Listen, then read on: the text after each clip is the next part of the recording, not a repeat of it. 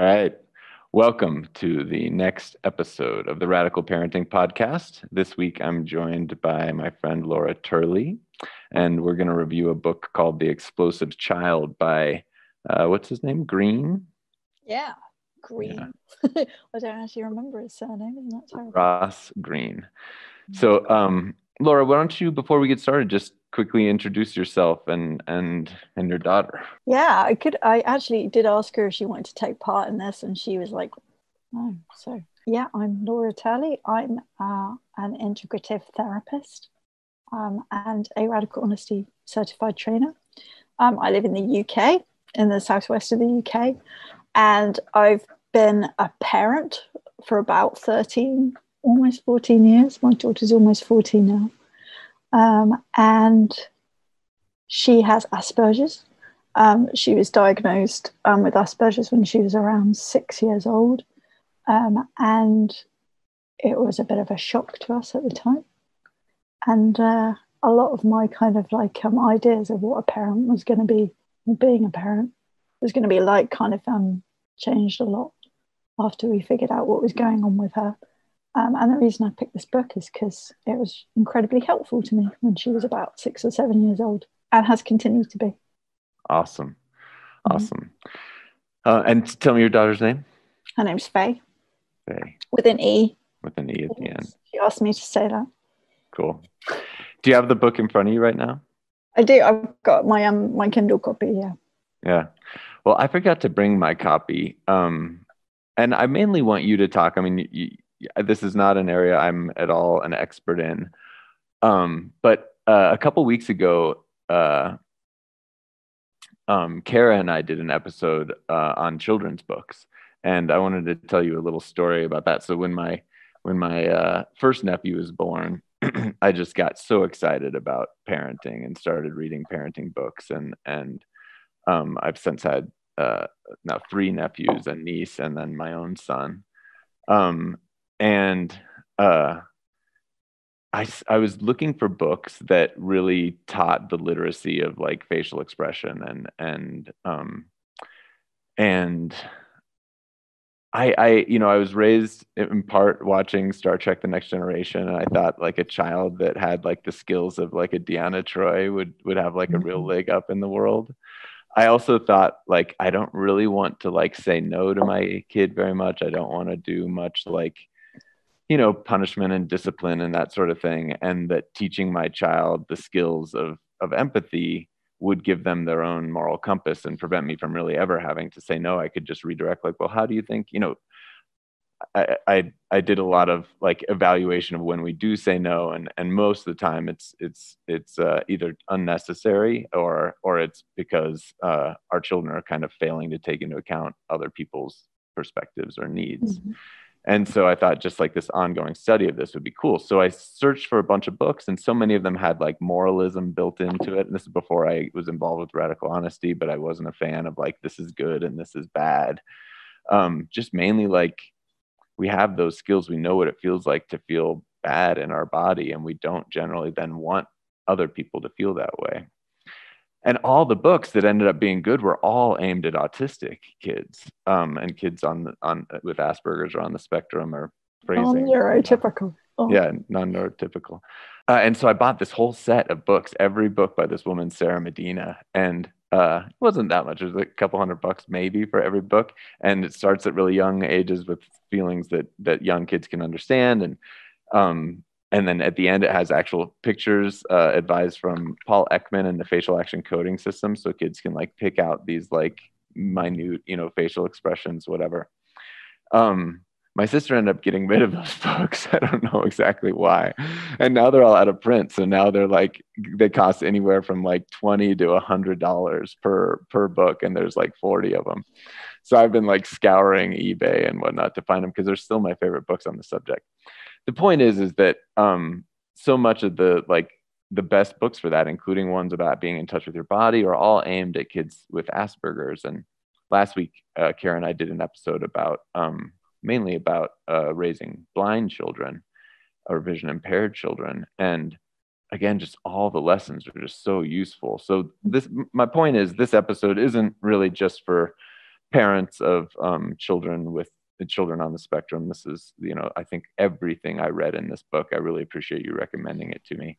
Everything I read is so valuable for any parent. Yeah. And my sense is as well, like having reread it. And yeah, I was smiling so much rereading it yesterday, because I imagine it's really, really influenced like the way that I parent, like, you know, and this is like 6-7 years later.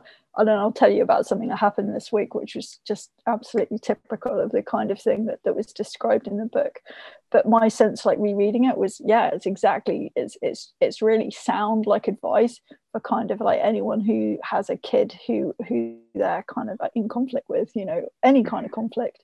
But I mean, I guess a lot of the examples they give of a kid sort of between the ages of about sort of like 11 to 13 kind of thing. A lot of the examples are given with older kids, but the kind of technique that they teach, like this sort of 3-step technique, I was using with Faye when she was six or seven years old, and it worked brilliantly. It was like a friggin' charm, you know.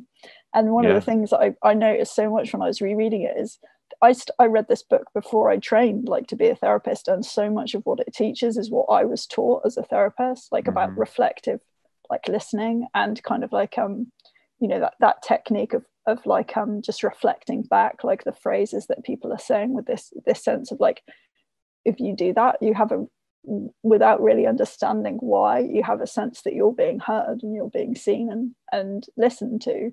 And really it's just the simplest thing in the world to just reflect back what it is that you're hearing. And a lot of the things, which was so surprising to me, a lot of the things that they talk about are really kind of rooted in the stuff that we learn, like in Radical Honesty, about listening without being attached to like an idea of what's actually going on, you know, is something that I was taught like when I was training, but also like absolutely we teach in workshops, you know, like how do you listen to someone and talk to someone without being attached to the idea that I know what's going on with you, you know, I understand already like what the problem is. It's like that separation between like noticing and imagining again. And they talk about that a lot in the book as well, which again, I was smiling thinking, oh shit, yeah, they talk a lot about like noticing and kind of observing, like without judgment, like this is what I see. And what does that mean for you kind of thing. Yeah. Which was, yeah, so cool, like to reread all that stuff and realize actually, yeah, this was informing me like long before I started training even, you know. Yeah. So to give a little context, that Laura's form of therapy and everything she and I have studied together with Radical Honesty isn't about psychoanalysis. Sometimes we can't help but do a little bit of it in our mind, but at the very least, the training is to hold those analyses really lightly. Show your noticings, objective noticings. Sure, anything you're imagining or analyzing based on that noticing, but hold those imaginings lightly. So, yeah, I mean that's all what you said. But for those who need a little bit of context, Before we jump into the book, I wanted to share. So I got a hard copy, which is great. A used book that I ordered from Amazon because it's not on tape. I usually listen on tape, but I read this one. And I loved that it was owned by a parent. I loved reading their little notes in the margins. Well, they wrote notes. I loved seeing what they were highlighting. And yeah, I just really loved it. I just imagined this parent reading this. And I don't know, it's all so touching, and the stories in it are so touching, and just this desire to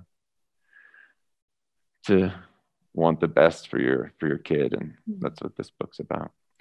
But the opening, before even so I was reading the 5th edition. I think there's been one edition since then, but there was a quote from Aristotle that I want to share as part of the, just like before even the preface or prologue or whatever. It says, anyone can become angry. That is easy. But to be angry with the right person, to the right degree, at the right time, for the right purpose, and in the right way, that is not easy. I wrote down for us to pause for a second. I just want people to be able to think about that. Anyone can become angry. That is easy. But to be angry with the right person, to the right degree, at the right time, for the right purpose, and in the right way, this is not easy. Have you ever heard that before? No, I haven't. And I don't think I even read the intro when I read the book. So yeah, I mean, it's awesome, isn't it? Aristotle, that's a long time ago. This is like all that Brad Blanton teaches. This is like, we didn't really need him. We just needed this Aristotle quote. Yeah, I mean, I don't want to get into that too much, but when I first was getting into radical honesty, I read a study about catharsis therapy kind of approach, where they were kind of arguing and concluding through data that catharsis therapy and letting people like express their anger can just elevate the anger as opposed to letting it like subside. And so it was this study where they were measuring people's feelings of anger and encouraging them to express it, whatever. And I shared that study with Brad Blanton, because Brad has a process that is really like what Aristotle's talking about here. It's about getting over, fully experiencing your anger when it comes up so that you can get over it. And yeah, that was essentially his response, was like, this isn't catharsis. This is about re-grounding yourself in what, in reality and what actually happened, distinguishing your stories from the actions that happened, getting in touch with just reality, just kind of like stuff you can't rage against. And just, yeah, radical honesty's, that exercise is about being angry with the right person to the right degree at the right time for the right purpose and in the right way too. It's really important.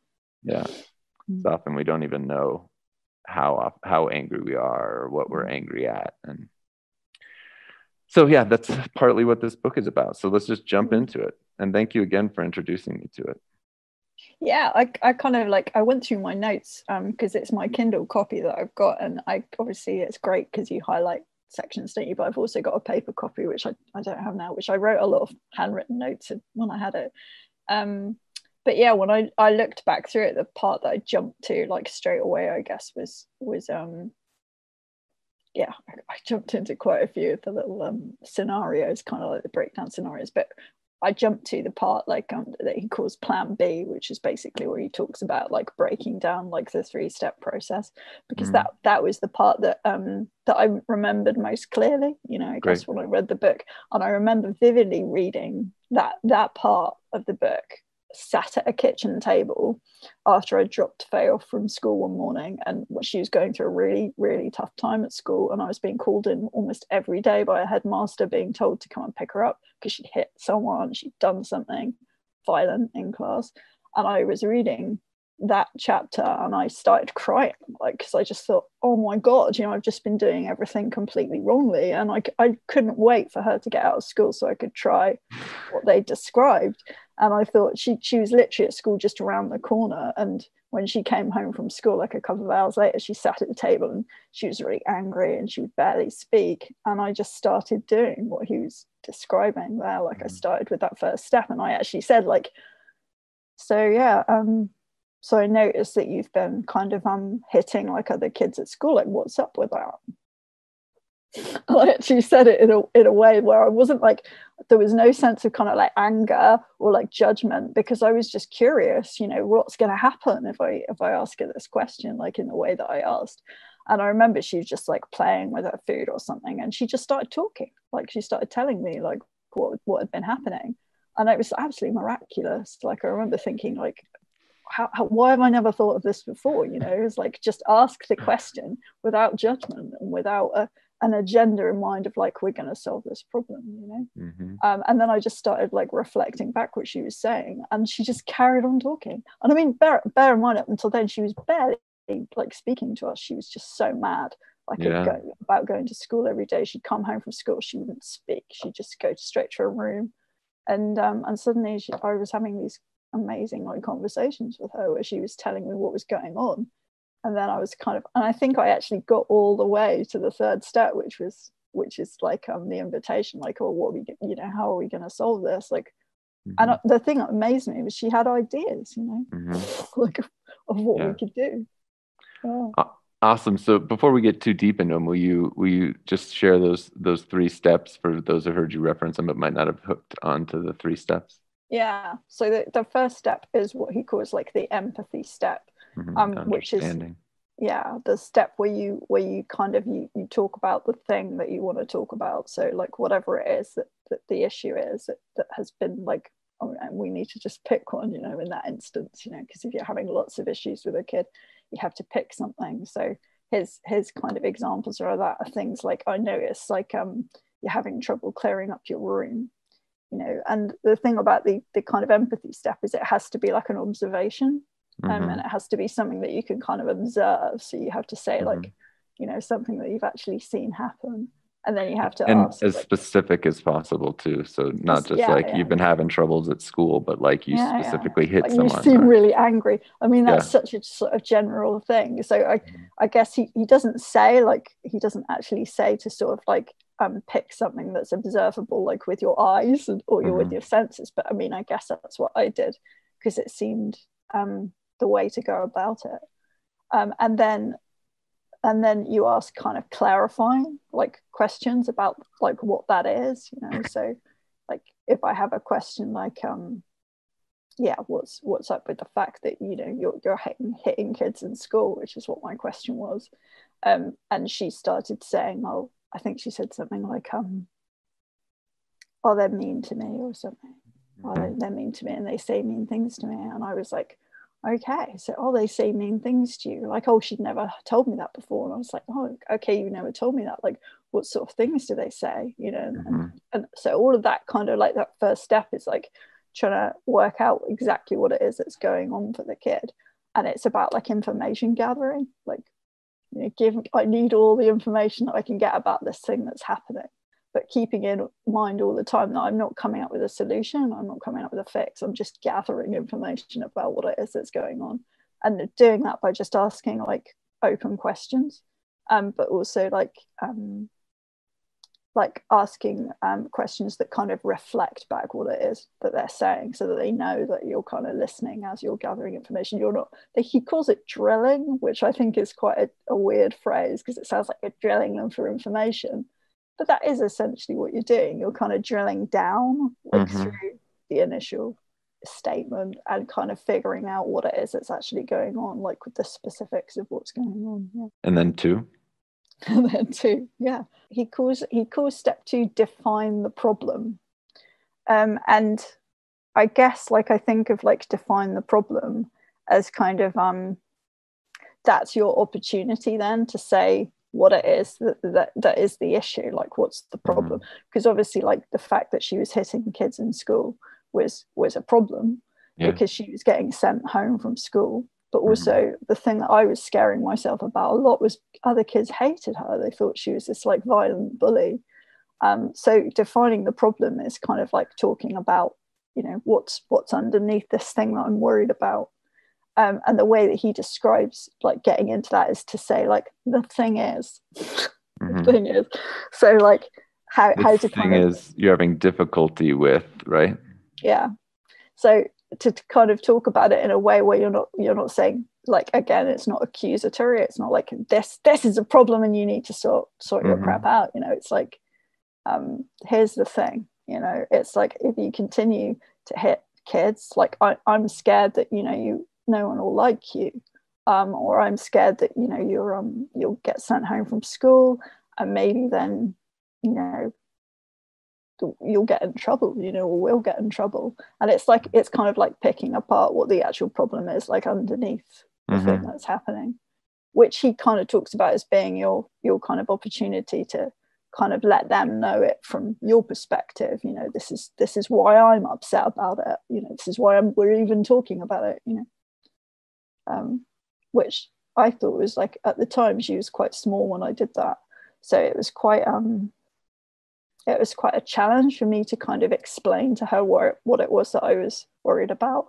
But I think it was also really helpful to me, because on the surface what I was worried about was getting in trouble, like the fact that I was or being judged as a bad parent or something like that, but actually underneath it was this other fear of like, she won't be liked, it's going to be hard on her. Yeah. And then the third, sorry, I didn't want to go into so much detail with each of them. That's okay. The third step is what he calls like the invitation. So that's the part where you talk to them about like, well, how are we going to solve this? Mm-hmm. But it's collaborative rather than being like a kind of like, okay, so I've heard what you said and now here's the solution. Here's the solution. Yeah. So his sense is kind of like, how do you collaborate with your kid, like in terms of actually working out what the solution is, because the idea being like if they can come up with like an idea, because of course they're the one that's involved, so they're best informed, I guess. Mm-hmm. That they're more likely to actually do the thing that you're talking about doing. But also that this is the thing I discovered is kids have really good ideas. You know, she had really good ideas about what we could do. And she also suggested a few things that were crazy. Like, I say crazy, but she said like, I just want to be homeschooled, you know, or something like that. I could be homeschooled.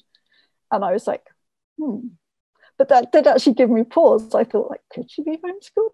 And, mm-hmm. and so I was like, well, let's think about that. You know, maybe that's a possibility. And just the fact that we were talking about it, I think was really big for her, you know, because she felt listened to. And yeah, I mean, the idea, like with so many of the books that we review for this podcast, is just this honoring of your child. And honestly, even if at 6, she wasn't great at problem solving, mm-hmm. it's because she hasn't had a lot of practice at this. And after enough, you know, years of doing this with her patiently and you listening and you both coming up with ideas, and maybe some of yours are a little better than some of hers, she'll start kind of thinking about some of the things that it takes to problem solve better. Mm.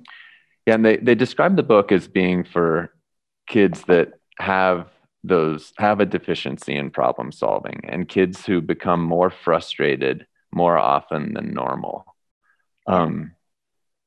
And I, when I was reading this, I was thinking about my role, not as only as a parent, but just, I think I'm often more frustrated more often than normal, you know? And I think my father was more frustrated more often than normal. And I think my sister is more frustrated more often than normal.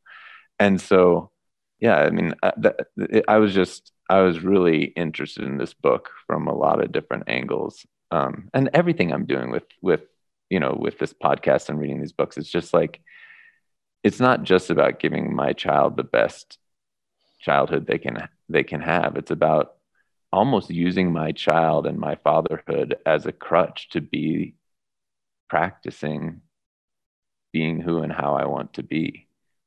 Yeah. There's really nothing in this book that I wouldn't want to do anyway, even if I wasn't a father, you know?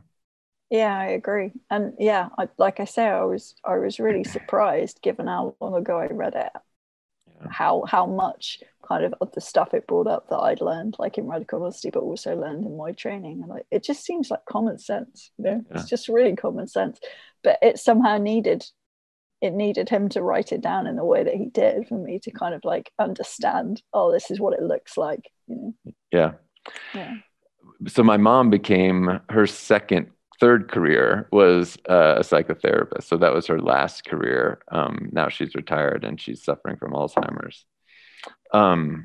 But I had asked her if she thought I was kind of like that as a kid, like if I was easily frustrated and whatever. And she said, no, not at all. And I honestly think it's possible that with me, I've mirrored these behaviors more, like recently, as I've just gone through tough times and struggles. And, you know, I had this mom who's kind of my rock all my life. And when she started deteriorating mentally, I think I started reacting more and more to like changed plans and instability and people not doing what they say and all of that, because like this kind of like rock foundation had been shaken. So when people let me down in some way or don't do what they say they're going to do, it's not just that issue. It's reminding me of how upset I am that my mom is dying and this person that I've always been able to rely on, I can't rely on anymore. So again, it's not just for, kids on the spectrum. Mm. I want to pull up another quote from the book. This is actually, again, in the preface, so I still haven't even gotten into the book with my part, but I won't pull you back too much more. But she just says that there's never been a better time to be living or working with a behaviorally challenging child. There's lots of research revealing new ways to help our children. I'm skipping ahead, but then she says, that's the good news. The bad news is that the new lenses can take some getting used to. The strategies in this book can be hard to implement early on, may be different from the ones you've been using, and may represent a departure from the way you were parented. So you'll need an open mind there too, along with some patience for yourself and your child as you're practicing new ways of interacting and solving problems together.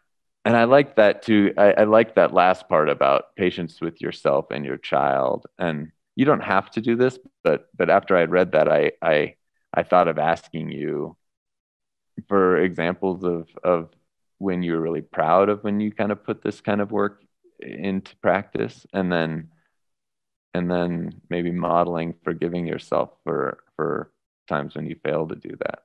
You don't have to do that. We can just keep talking about the book, whatever you prefer. When you asked that, I thought that I remembered like a time definitely when before I started reading the book, when Faye would like lose her temper and she would get so furiously angry and she would like hit me or yell at me or throw stuff at me, and I would always say the same thing. I'd always say like, you need to go to your room until you calm down. I'd say like, you need to go to your room until you calm down. And I don't honestly know where I got that idea from. I was just like, seemed to be something that parents told their kids, like when their kids got violent. And I think I remember my dad saying it to my brother.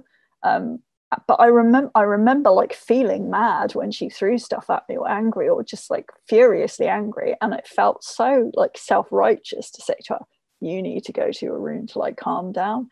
And she'd go to her room and she'd wreck her room. Like she'd rip stuff off the walls, she'd smash shit up, you know, all over the place. And I'd go up and I'd see her room in this mess, and I'd of course be furious, you know. And I remember feeling like, when after I read that book, like I looked back at those times and I thought, what the hell was I thinking, you know, thinking that was in any way like a helpful kind of like way to be with her when she was mad, rather than talk to her, but not even notice my own anger, you know, and I was just really embarrassed when I read it, because I thought like, where have I got these ideas from, that's like how you deal with anger, is you tell a child to take it somewhere else. Like, you're not safe. Like, basically I was saying, you're not safe with me. Your anger's not safe with me. I don't feel safe. Therefore you're not safe. And you, small child, go away and be by yourself with your anger, you know? Mm-hmm. And I, even now, when I think about it, I feel like sad. I remember like going up to her room and seeing her sitting on the floor with her face all red and hot and angry, and all this stuff, all the stuff that she loved, like wrecked, all just because I didn't think to just sit with her and be with her, you know, when she was angry. Yeah.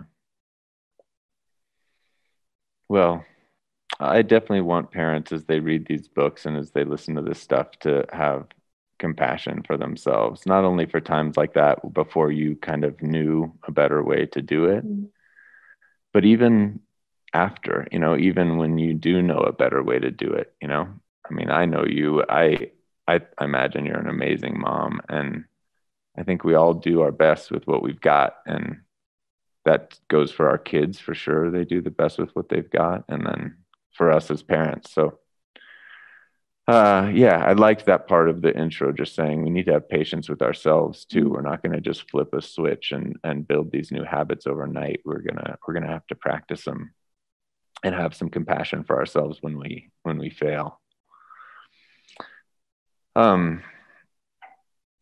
And I wanted to talk a little bit about the brain science too, because she talks about brain science kind of like coming further since she's read it. And I know you and I have been looking a little bit into like polyvagal theory and a little bit of like trauma informed therapy. And so I just want to say that like, when we get triggered as parents or kids, the first step you mentioned is this kind of understanding, curiosity piece. And when we get angry, when we get triggered, a part of our brain is activated that isn't really capable of curiosity and understanding. And anybody who've heard about like a hijack or you know, lizard brain hijack or whatever, you learn that that whole part of your brain, the hypothalamus, pituitary, amygdala, when it's activated, it has like a primacy over your frontal lobe and your prefrontal cortex. It has superiority. It pulls rank over the rest of your brain. Mm-hmm. And the parts of your brain that are capable of compassion and rational thinking and stuff some awesome recent brain science too is that it often goes into gear coming up with justifications for the decision that your lizard brain made. It doesn't go into gear correcting or contradicting that and saying, oh, maybe this isn't a threat like a tiger that I need to run from or fight or freeze about. It comes up with rational thinking that justifies that lizard brain response. So Greene suggests the first step is understanding. And a lot of the work that Laura and I do with Radical Honesty are a step even before that step of understanding, which is just like, what does it take for you to prime your brain, to prepare your mind for understanding in the face of your own reactivity? I just think it's such a Jedi like skill to, like, when your kid's upset about something else, even when they're like hitting someone else and you feel so shocked and ashamed or whatever, or scared, most of us can handle that way better than when it's all our fault. You know, our kid is suffering and it's all because we're a horrible person and a horrible parent. And it takes a Jedi to like be able to respond to that in the same way we can respond when our kid is upset at something we aren't taking personally and it isn't pushing all of our own buttons. I just want people to understand that, like, the brain piece, it's not your fault. It's how our brain, there are good reasons why the amygdala has primacy over your prefrontal cortex. Yeah. But it doesn't usually work out so great when you're not being chased by a tiger or something like that. Mm. One thing I will say about her, like, and I can only talk about her as like an individual, like, although I've had a lot of clients who have Asperger's. I work with quite a lot of people that have Asperger's because I love working with people who have Asperger's, and I make a point of telling people that I'm interested, like, in working with people on the spectrum. And one of the things that I've noticed about her is that she is very much in kind of like contact with all of her like sensations and with her body at all times. That she's not that great at describing it, like sometimes, like in terms of like, you know, the actual kind of like describing words that we use to describe sensations, but she's absolutely in contact with her body. And one of the ways that I think of as an example of that is that she eats like only when she's hungry. She literally will only eat when she's hungry and will stop as soon as she's full, you know. And that's not something I've ever taught her or said to her, you know, you need to do this or that. It's like she's just so in tune with like what her body needs in terms of like nutrition, you know, that she'll eat and then just stop. Like and like in terms of like pain and feeling like physical sensations, she's like extremely like sensitive to sensation and taste and smell, which is, you know, partly to do with the fact that it's been suggested she has a little sensory processing disorder.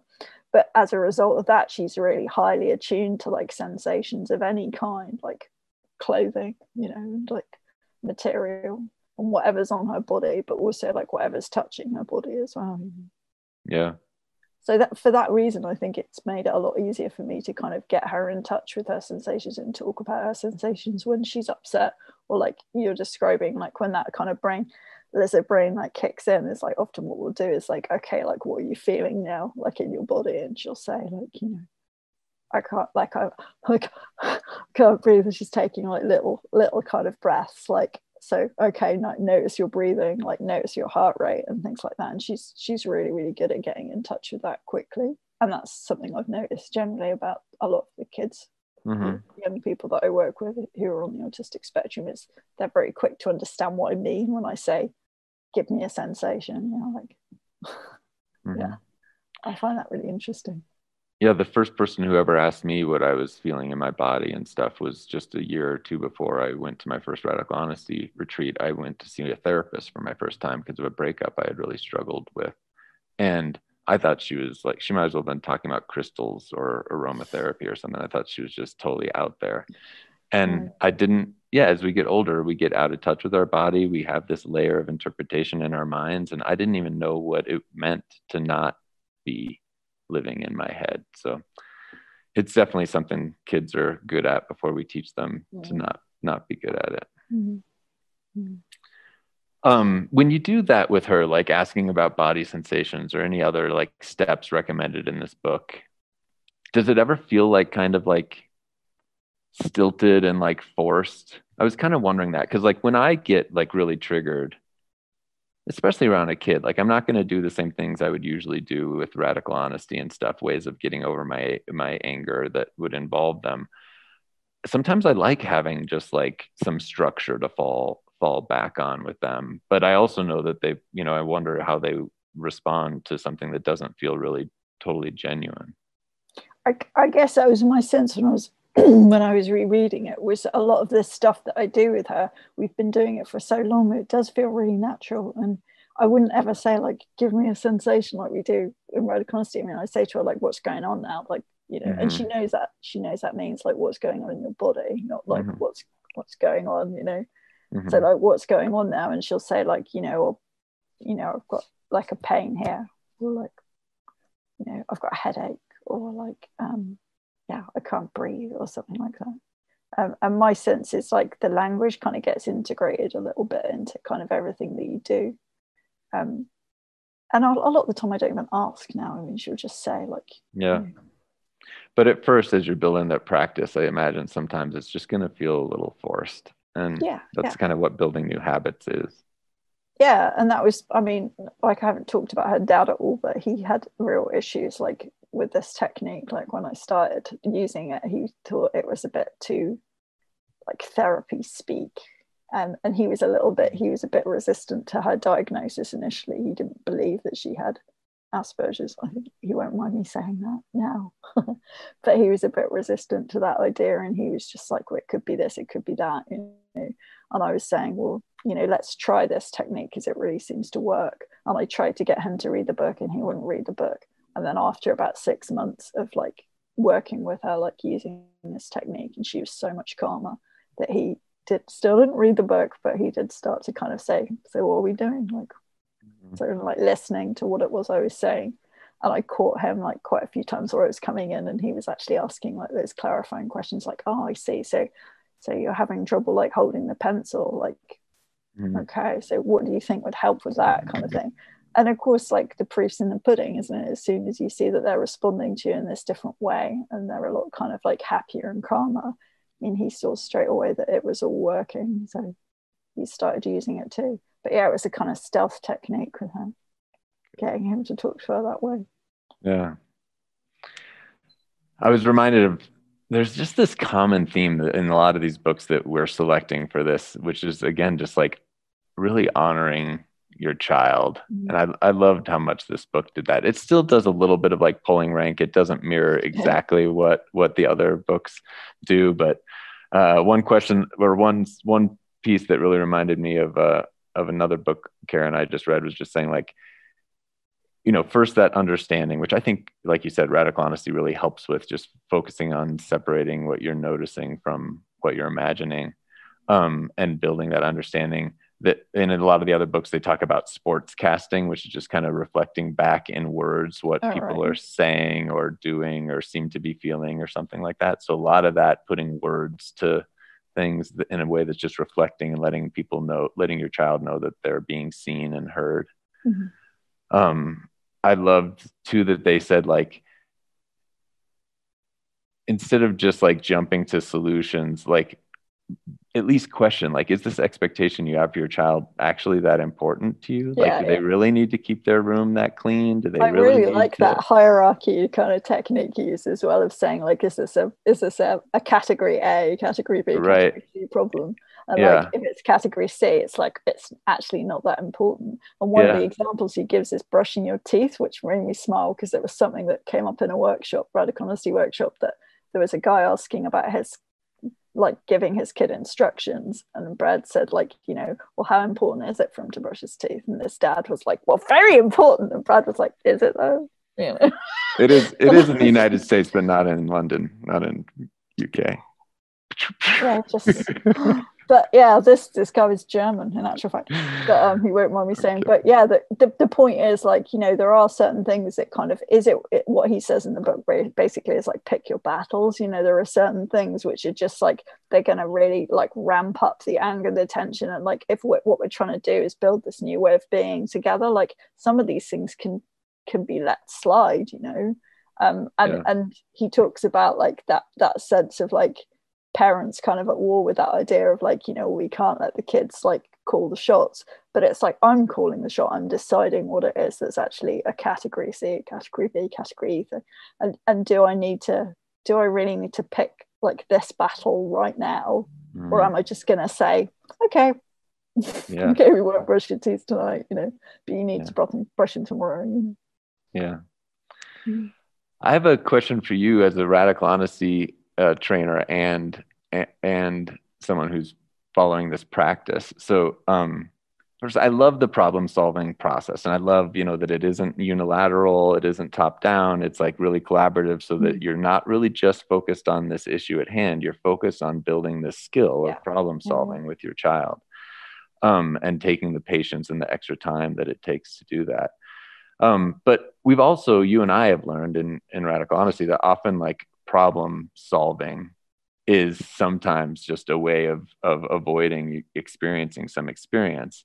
And when you design solutions on top of like unresolved resentment or anger, the solutions can often be more about avoiding that sensation. And so I just wanted to ask you if that's something it's something that I thought of when I was reading this, but was curious with you as a parent, how you honor the feeling and let Faye really experience her experience and you experience your experience, so that when you get to the problem solving piece, you're kind of maybe a little bit more over it, or not just designing solutions that are avoiding. Yeah, it's strange when you were saying that. I had a thought, like, I guess in a lot of ways, like me learning kind of like about radical honesty and the practice and like becoming a therapist and everything, is like one of the things I've noticed about myself is I'm like way less reactive than I was like 10 years ago when she was like a little kid, you know, and that I guess my reactivity has lessened more and more, like through my own practice and like what I do like for a living.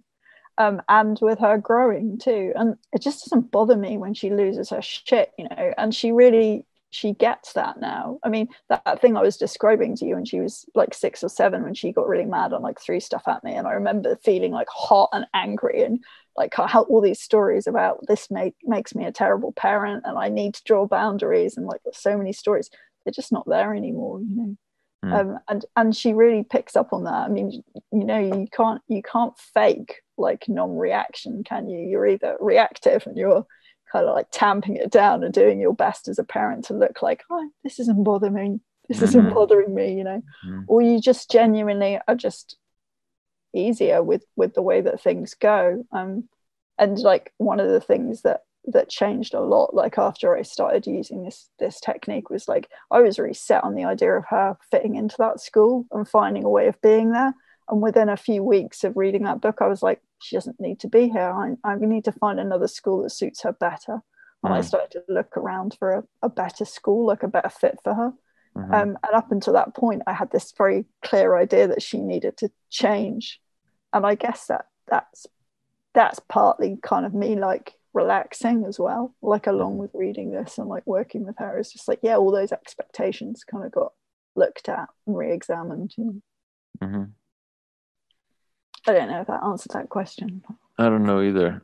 Yeah, I mean, I think, like you said, you just mainly said that, yeah, you tend to not be as reactive. So when you are doing problem solving, it's not just about avoiding the problem. And I imagine just in your work with Faye, you don't jump straight to the solution. You give her a chance to kind of like experience her frustration or her upset or her anger. I like she still gets really frustrated. She has very high standards like for herself, and when she gets frustrated, like it comes out, you know, in kind of like verbal ways, or like she throws stuff, or she'll like screw up her drawings, or like, you know, but she kind of has learned to sort of witness that you know, in a way that I didn't ever think she would, you know, where she just kind of like moves through it in a way that just seems like really accepting of like, right now I'm going to be mad about this, you know, and then I'm going to pick up stuff and like get on with it. But there's no sense of like shame attached to it, which is what I imagine there used to be that was coming up for me, and she was reflecting. And yeah, I think she processes anger in a really, really like healthy way a lot of the time. And I hear her like swearing at the top of her voice sometimes at like some game that she's playing, like you swear at the absolute top of her voice, like, and then I go in and I'll say, what's up, you know, what's happening, and she'll just go, oh, it's just this thing that just happened, and then she's just back to like playing the game, you know. And that's the other thing, I guess, is like they don't really talk about much in the book, is that we've always had a really kind of like open door policy to swearing in this house. It's like said to her, you can use any word you want, we don't care, just like outside of this house, know that you'll probably be judged for doing it. And as a result, she doesn't really swear, you know, at all, apart from that games Discord server, that's it. You know Kara Porbaugh pretty well, right? Yeah. So, I mean, one of Kara's challenges that's distinct from mine is, like a lot of moms and a lot of parents, she'll self-sacrifice and kind of like ignore her needs and boundaries or whatever, to the level where then she kind of like snaps and the pendulum has to kind of like swing back the other way instead of finding that kind of happy medium. And in reading a lot of this, I was thinking, you know, like if this was a partner of yours or a friend or a boyfriend, you would find a way to process it, get over it, and still make the like rational choice of probably stepping away from that relationship. And I've been in one relationship with a partner who, it wasn't bad, but she described herself as abusive. And I remember thinking, like, I'm a well-adjusted human, you know, I can handle this stuff and I can whatever. And it wasn't until like years later that I even realized the kind of damage that did to me. And so I guess my question for you is, like, how do you stay as a parent in a relationship with a child that you're going to be with for the rest of your life? But if anybody else was treating you that way, you wouldn't stay in that relationship. And how do you stay in that and not have it damage you? I guess it does damage you, but like I think of the damage as just like it's like the damage that an antique gets, you know, that kind of adds to its age or something like that. It's just it's kind of knocked the corners off me, and there've been a lot of things that I've sacrificed as a result of her being in my life, and how I stay in the kind of relationship with her, apart from like the obvious, you know, which is just like unfathomable amounts of love that you have for like a kid of your own that you've raised, you know, is like just the, I've just always been endlessly curious about people, like, I mean, everyone on planet Earth. And like, she is one of the most fascinating creatures on Earth. She really is. Like from a very small like child, she's absolutely fascinated me. And I'm not generally fascinated by children, you know, and not just because she's my kid, she's a fascinating person, you know. And everyone who meets her says the same thing, like, wow, what a fascinating kid, you know. She said the way her brain works and the way that her kind of like, her kind of mind jumps about is just like amazing to me. And I'm constantly like asking myself, like, how did I create this kid? You know, it's just like, I don't know how I did it. And then I ask myself, did I, or did she just come into the world like fully formed like this? Have I actually had any influence over who she is as a person? So yeah, it's like fascination, like curiosity, insane amounts of love. But mostly just curiosity, I think, because I just want to know how she turns out. She's amazing, you know? yeah And how has it shifted how you relate to other people that you see, you know, having outbursts or kind of having difficulty with things? Well, I guess it's hard to differentiate between like how like having her and kind of dealing with her like issues and like everything that I've learned like in terms of being a therapist, because I don't think that stuff can be pulled apart. Is that I'm always just really curious now when people get mad and angry and sad, and actually I have to be careful a lot of the time, is that I imagine like my my kind of go-to place is always like what's going on for them, and often it's what the person who's being attacked or is having the anger directed at needs is for me to say this is not okay, you know. But a lot of the time with clients, I'm always like curious, like what's going on with this person in your life who's mad at you, or your kid who's mad at you. So yeah, I guess my curiosity knows no bounds, you know. It's like I'm always curious about. I'm most curious about people that are kind of like not like neurotypical. I guess they're the people that I'm most curious about. And like fascinated by, and the more I kind of do this work, the more I know that that's the area I'm kind of like moving towards all the time. So I just want to understand everyone, I guess. I could see the results like straight away, like when I was using it with her, and when I came to actually train to be a therapist, and that was one of the first things we learned is that a lot of people struggled with doing that in a way that was like authentic. It's like, so what do? I just repeat back what they say. Like, how does that help? You know? And I was kind of like, no, that's not what you're doing. Is you're actually like listening to the words like coming out, and you're saying like, oh yeah, I hear them. I hear what you're saying. You know, you could just as easily say, I hear you, couldn't you? I mean, that's what we say a lot of the time. Yeah, I hear you. But that's kind of a cliche, isn't it? Or as if I say to you, yeah, and repeat back what it is that you've said, you know, I have actually heard you. Yeah. We read another book called How to Talk So Kids Will Listen and Listen So Kids Will Talk. And that was also about that, just repeating back what your kids say. And yeah, it works so well with everyone. It does. Yeah, it really does. And like I sometimes say, because I see a lot of students, like student therapists for their mandatory counseling hours. And one of the things I say to them is like, really, that's all you really need to learn how to do. It's just be in a room with someone, be yourself and listen and let them know that you're listening to them. And actually it's been proved like by countless therapists is that anyone who does that will have the same effects, like in terms of kind of like positive effects on people's mental health as like a trained psychotherapist. It's just you just need to let them know that you're listening and be with them. Yeah, it really doesn't come naturally for me, for sure. And I'm just so often in like such a hurry. And I think you've probably heard of that study. There's a study that says like of all things, like from being in a bad mood to having like bad things happen to you to all these different like variables on your mood, the one thing that like takes our compassion and kind of like morals and ethics away is like being in a rush. Like have you heard of that study where they like have the people in like one room on campus, and then they have them go to another room for the study. And then like en route to the other room, like some person that they don't know is part of the study, like trips and falls or like has a heart attack in the middle of the hallway or something like that. And like worse than anything, like than telling them bad news or anything, the one thing that made people like the least compassionate to like stop and help this person was just being told that they had to get to this other room in some like hurry or something. That doesn't surprise me at all. I haven't heard of that study, but yeah. That doesn't surprise me. So for me, like the number one step is slowing down.